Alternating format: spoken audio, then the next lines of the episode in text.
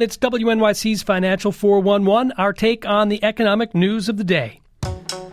News Corp's phone hacking scandal continues to grow. Dow Jones CEO Les Hinton has announced he's resigning. He was chairman of News International, overseeing the British newspapers that are at the heart of the scandal. All week we have been hearing about the fight in Washington over raising the nation's debt limit, and today President Obama repeated his desire to reach a deal that would also cut spending and raise revenues. We have a chance to stabilize America's finances uh, for a decade, for 15 years, or 20 years, uh, if we're willing to seize the moment.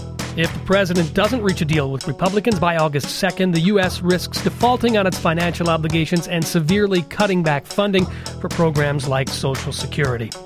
To talk more about the week's news, we are joined now by Greg David, Director of the Business and Economics Reporting Program at the CUNY Graduate School of Journalism. Hi, Greg. Hello, Mark. So, first, the debt ceiling. What are the implications for New York City if the White House and Congress can't uh, raise the debt ceiling limit by August 2nd? Well, if we don't raise the debt ceiling, first of all, we could have a financial crisis. That would be terrible for mm-hmm. us. That's the short term. But if there is a deal and we do really cut federal spending, remember the feds pay half of our Medicaid costs and they're going to cut Medicaid. The city budget has $6 billion of federal money in it. That's about 10%.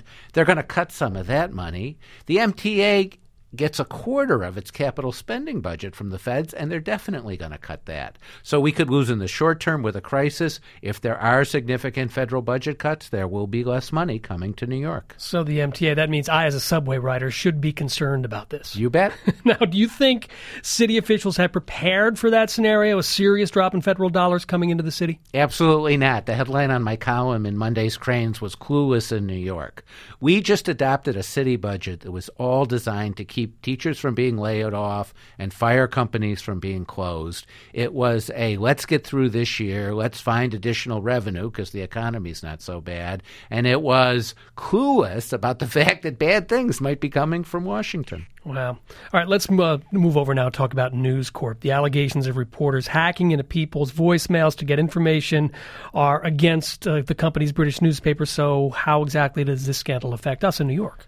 Just today, Rudy Giuliani said that we should not rush for judgment because Rupert Murdoch is someone to be trusted, someone he sees all the time. Does that give you a, a clue?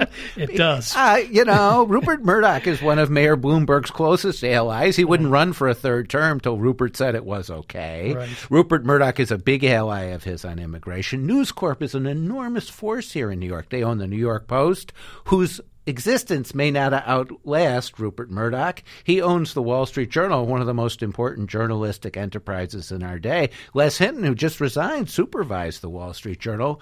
The ramifications of this study will be crucial in New York. And Les Hinton uh, resigning. What, what's your take on that? That this scandal keeps going to the top. You know, nobody wants to talk about it, but the real risk in this scandal is that it will spell the end of Rupert Murdoch's control of News Corp. Uh, his son is already incredibly tarnished, who is his heir apparent, and that would result in lots of changes to that huge company, and that would matter in New York and in the U.S. What does this mean for the Wall Street Journal, the Post, Fox News? Absolutely. Uh, Rupert Murdoch is the driving force behind all of them. They're all important things. They may be part of a future News Corp. They may not. That is the big question to be answered. As long as they don't mess with The Simpsons. Okay. the final installment of Harry Potter, speaking of entertainment, it opened at midnight, and this is not just entertainment, really. It's big business, right? Oh, incredibly big business, and especially for two New York companies. Scholastic is the publisher of Harry Potter in the U.S. Their revenues from those books exceed a billion dollars. Wow. Time Warner makes those movies. It has sold $6.2 billion in tickets before we count the one tonight. I'm going at 730.